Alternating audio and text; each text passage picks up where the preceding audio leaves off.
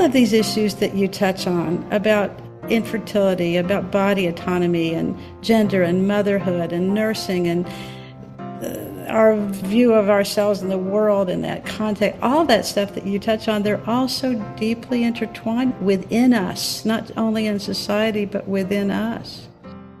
Welcome to what you didn't expect in fertility, pregnancy, and birth.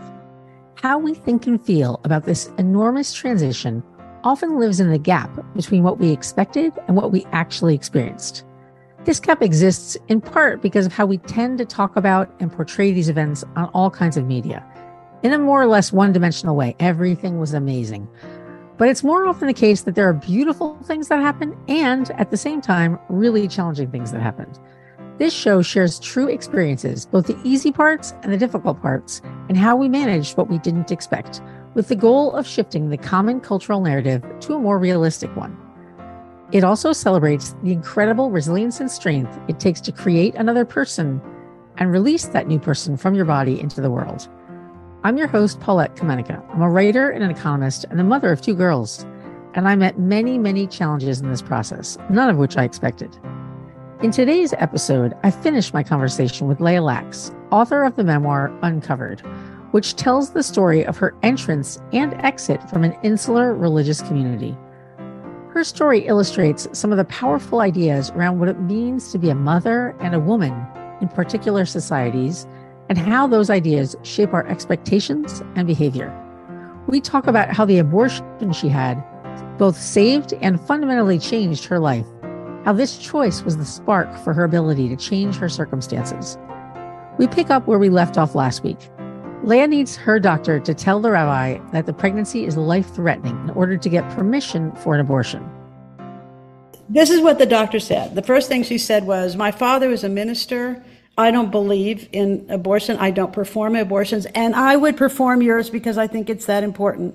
And okay. I thought, You have the flexibility and the autonomy and the choice in your religion. Why don't I? Yeah. And then when she spoke to the doctor, she just said, I recommend this for her health and for her safety. I don't know the future, but I'm making a medical recommendation. And it worked. And okay. it worked. But before I knew that, I went home and sat down with my husband and told him, Look, I'm pregnant again. He said, Oh, thank God. And I said, Not this time. When I told him I needed abortion, he blew up and he said he would have to divorce me. And I broke down. Okay. Did he not see you on the couch wheezing every night? He did. And he thought, what's the thinking process that goes with that? She's fine. I can't tell you what he thought. I can tell you that when he said I would have to divorce you, I became hurt and angry for the very first time. I came out of my numbness and I said, You would let me die. And then I broke down and I said, Okay, I'll have the baby. If losing you means losing all of my children, then losing my children is a more sure way to die. And it, it touched something in him he broke down and he said, No, no, no, no, no, no, no, I, I don't want that. And so we decided together to ask the rabbi. Okay. And only then we called. Okay. So, so, so we'll all take a breath here because this is unbelievably stressful. uh, and I'm glad that the doctor was on your side. You probably had the feeling the doctor's on my side. She sees it the way I see it. So yeah. that's one pillar of stability. And it sounds like your husband has come around. So that's came around and I had the abortion. Yes.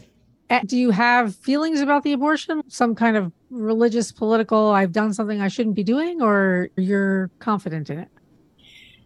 It changed my entire life.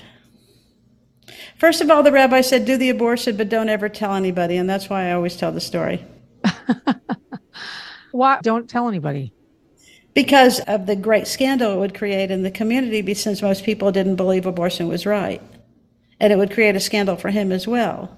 Even yeah, if we think there's life risk, I thought that's our way out. Right. Because okay, so, of the way it's become politicized.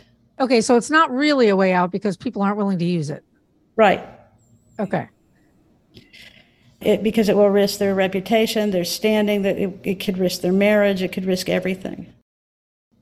Okay. So there was that. But then there was this issue. I realized that if the rabbi said no, I was going to have the abortion anyway. I would find a way. If I lost my husband, if I lost my marriage, my standing in the community, if I had to run away and start my whole life over, I was going to do it because I was that determined to live and not die. And I would have it changed everything for me. I was in a religious community that basically tries to keep women passive. Yeah. And I was never going to be passive again. So let's just talk about a hypothetical. Let's imagine the rabbi did not say yes. Then your plan is to go do it anyway and just act like you had a miscarriage. Oh, I didn't take it that far because I would have to recover afterwards. I assumed I would be found out. Okay. I didn't think I could cover it up. Okay. I was ready to take all the consequences if that's what it took. Okay. It turned me into a fierce person. Well, uncovered your fierceness. Yes, maybe. So when you go to have the abortion, do you feel relief when it's over or what's the I feeling? grieved. I grieved that this change in my life. I grieved the fact that I couldn't grieve for the baby. I could never think of it as a baby. And that shocked me because I, I had been so sensitized to babies.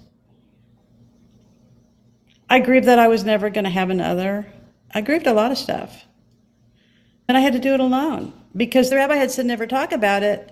My husband took that literally as he did everything that had to do with religion and law. And he was grieving too, and we never talked about it. He would not. It came between us. Yeah, that's really hard. That's really hard. So then you had to go through it by yourself, Mm-hmm. is what it sounds like. That sounds really hard too. in silence. Yeah. But it changed me. I I understood at the end of the day I said nobody could prove what was going to happen with my body. Only I could. I knew it wasn't a, vi- a healthy pregnancy. Nobody else could prove it. I knew it would hurt me. Nobody else could prove it. I still feel, I will always believe that I could have died. And I didn't need statistics or doctors or rabbis or approval or religion or anything. This was my choice. And so it changed me politically too, because I felt that this is such a fraught and complex decision, so deeply entwined with a woman's faith, her body autonomy, her sense of identity as a mother or as a woman, or her sense of her future. There's so many complex factors. In my mind at the time, I said, This is between a woman and God and nobody else.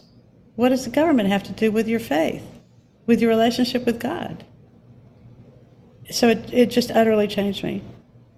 Yeah, and I'm guessing it also changed your view of abortion and and who gets an abortion. And if you look at statistics now, the majority of people getting abortions are people with kids already. So it's not so much it's not so much a careless night of sex. It's like something happened and they're worried about how it will affect the kids they have already, right? Or or their health or something else, right? It's just a different, much more complicated circumstance. So here are some demographic details about abortion. 60% of women who get an abortion already have children. Almost 50% of abortion patients live below the poverty line. So maybe more kids in the family are not affordable. Roughly one in four women will have an abortion by age 45. And 93% of abortions happen in the first trimester.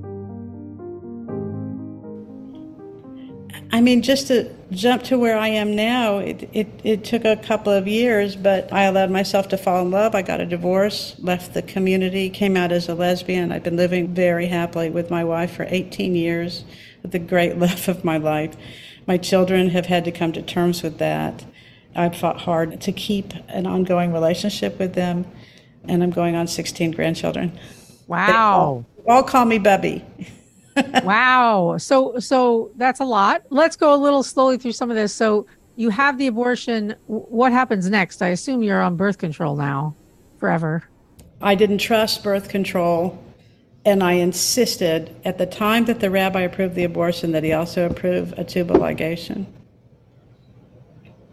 And that was that was agreed upon and then done. it was agreed upon and done at the time of the D&C. Okay, good. And then it, it sounds like the your attempt to get to regain autonomy over your body created a shift in you. And is that what you point to as a powerful factor in changing the state of your marriage, the dynamics in your marriage? I think it changed my entire life. Yeah. Everything. My marriage, my view in life, everything. So, how long between that abortion and the next major change in your life, which I assume is uh, leaving your husband?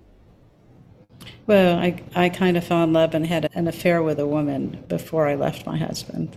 So, how does that, how, you're awakened to this idea, or you're noticing that you've had this for a long time, or how does that happen? You know, I think that's one of the reasons I called you, is because all of these issues that you touch on about infertility, about body autonomy and gender and motherhood and nursing and our view of ourselves in the world in that context, all that stuff that you touch on, they're all so deeply intertwined within us, not only in society, but within us. And after I could sleep at night, after my preemie grew enough and that I was actually getting sleep at night for a while, I started to pay attention to those erotic lesbian dreams, and they became really intense and very frequent. And I didn't bury it anymore. I just looked in the mirror one day and said, This is you. And once I had that shift and that recognized shift in identity, I would go to the synagogue, for example, and look at all my dear friends on the women's side of the divide during services and go, you are my sisters, you are my family, and if one of you knew who I really am, you'd pull your children to your skirts and keep them away from me. Because the mother protecting her children. Because the Hasidic religion does not allow for people to be gay? Does not allow for people to be gay, period. And although the Hasidic world, like the whole world, has had to come to terms with homosexuality much more in the last, say, 10 years, this was not this that was not the case then and it's some like as written in the bible that's where this is coming from that's the hilarious thing is that there's nothing against female homosexuality in the bible at all. Okay. But it didn't matter. Politically yeah. like socially not accepted. So the person you're having an affair with is also in the community? No. Okay. Someone I became enamored with and went and found her. She became my friend that I used to go visit. And uh, we had a pretty passionate affair. She was my sort of entry level relationship. And was she aware of her sexuality? Oh, totally. Okay. Okay. So this is a good place to start. Mm. Right. Right? You're with someone who is confident in their own sexual identity. Yes. And at the same time, she had children, and she had been divorced. She had married a man, had children, had been divorced, and she was really crazy about her kids. So she understood that aspect. It wasn't either or. We were lesbians who had children, which also wasn't common then. Yeah. Here, I'll include two brief passages from Leah's book about the affair. She writes Jane has done nothing, just changed me so that if I thought I could stay in this sheltered place while remaining newly conscious, I was wrong. Jane has done nothing, just made me admit I'm an alien in my own home, so that now it feels unreal to wake in the morning, prepare a meal, empty the dishwasher, as if I've been violently displaced by someone else. Jane does nothing, just wakes up in the morning at her place and pads alone in her own kitchen for morning coffee, then to the shower, where she lets beads of hot water rain down on supple skin. The kids speak and I can't hear. Food swirls in my stomach without feeding this hunger. I stop eating after a few bites. I can't function, can't think. And then she writes, Another day, another midnight. I edge open the back door and try to make sure it doesn't creak. I put the car into neutral and slide down the drive with the driver's side door ajar. Once in the street, I ease the door closed and start the motor so that I could be anyone. Passing car that stalled, a Hasidic mother escaping to her lesbian lover. Biting my lip, foot on the pedal. There's the crisp night air, nostrils flared, rub of seemingly superfluous clothes on heightened skin, the motor vibrating up my legs and spine and humming through my seat. Cold, hard wheel on my palms. I glide through the sleeping Hasidic neighborhood like a reptile, narrowed eyes trained on dark, empty streets looking for betrayal. Propelled by a body scream, my family shrinks to a pinpoint behind me and blinks out. So you have this affair, and that is, I'm assuming, transformative. Yes. And then how do you step out of the relationship with your husband? That seems tricky to keep the kids and lose the husband. Oh, I got found out. I got outed. Yeah. Uh, well, first there were rumors in the community. And God, I want to say that in any community where everybody aspires to be the same, where variety isn't the ideal at all, in fact, the opposite, then everybody, any way that you deviate from the norm, the community as a whole will try to pressure you back in the right path. Gossip is huge, and gossip is scary. Gossip is powerful in those communities. You know, now if someone tells a neighbor down the street that I'm a lesbian, what do I care? Yeah. But in that kind of in that kind of environment, it, it can threaten your whole st- life and stability. So all these rumors started, and not, unbeknownst to me, there were actually people who followed me, people who took pictures, all kinds of stuff. And eventually, and then my kids started gossiping among themselves, but they wouldn't tell their father. And eventually people came to their father, and I'm oblivious to all this, right? Because I'm having the time of my life. And he sat me down and accused me of having an affair. But he didn't say you're having an affair, he said you're having lesbian sex with that woman, something I wasn't going to deny. And it was over. It was really time for me to leave. And so that's a, a pretty giant reckoning because not only do you leave him, but you leave that community, right? I assume there's no divorce in in the community, or there is. There is. There has always been divorce in okay. Judaism. In the course of that relationship, I was taking baby steps on a regular basis out of my habit of, you know, keeping kosher laws, only wearing skirts. I was trying out things, trying out uncovering my hair, trying out wearing pants, trying out going to restaurants. It's hilarious, but sad. I was an adult. I was in my 40s already, and I didn't know how to order something in a restaurant. I didn't know how to figure tax and tip. I was totally not acculturated. I grew up in a bubble. You know, like remember that stupid series, Kimmy Schmidt? Yes. I yes. could not laugh at it. Too close to home. Too close to home. Okay. It was like that. So I had a lot of growing up to do. But I was I was losing my faith. I had lost my faith. I mean, what had to happen was I had to come to a strong enough sense of myself, apart from motherhood, that I said, if you don't believe in me, then I don't believe in you. Because I know I exist. If my religious community did not believe I should be who I am, then they were the wrong place for me to be. But I had to become strong enough to see that. And I had to say that to my religion as a whole. I'm a, a very a religious person today. Not not surprisingly. So when you decide you're going to get a divorce, what's happening with the kids? I'm concerned about what's going to happen with you and the kids since that has been a driving force for you for so long. We live in Houston, and it was just after the Bush administration. He had just come back to Houston to settle. And the lawyer said, "We live in the heart of bush country. There is not a, a in 50 miles that will give you give you custody of those children." Three of them were still teenagers. The two younger younger ones were boys, and anyway, the judge had a tendency to give in in custody situation give boys to their father, and my boys didn't want to come. They said, "You want us to leave our home and our community? It's enough that our parents aren't married anymore. Why should we move into a little apartment with you? And I had no money. Yeah. Again, I was weak. Today I would fight like hell, but I didn't. Well, I'm not sure I see it the way you do. I mean, you're saying you're weak, but how many choices do you have? Maybe I didn't have choices. I wanted them to know that I had fought for it. Yeah because they didn't even abide by the custody agreement. They never came to my house. They never came to sleep in my home, I mean. So I had that huge adjustment to motherhood. But the whole time I was listening, I thought, you know, these babies, you don't know how they're going to grow. You don't know where they're going to go. The path they take, the path your lives take together, is is such, you know, is intrinsic to this story.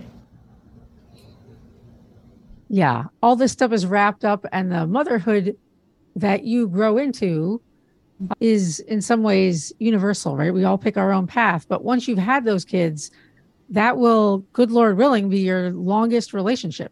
Right. Right. With anyone. Right. It's relevant, I think, and interesting to ask how do those things develop? Mm-hmm. And so it sounds like it took some adjustment, but you are all at a good place now. I think we're in a much better place. Yeah. Some of them remain. Uh, my life gave my children permission. They would probably argue with that and say, no, they gave themselves their own permission. But certainly, I offered a role model in, in bodily autonomy and making choices. Some of my kids are Hasidic and some are not.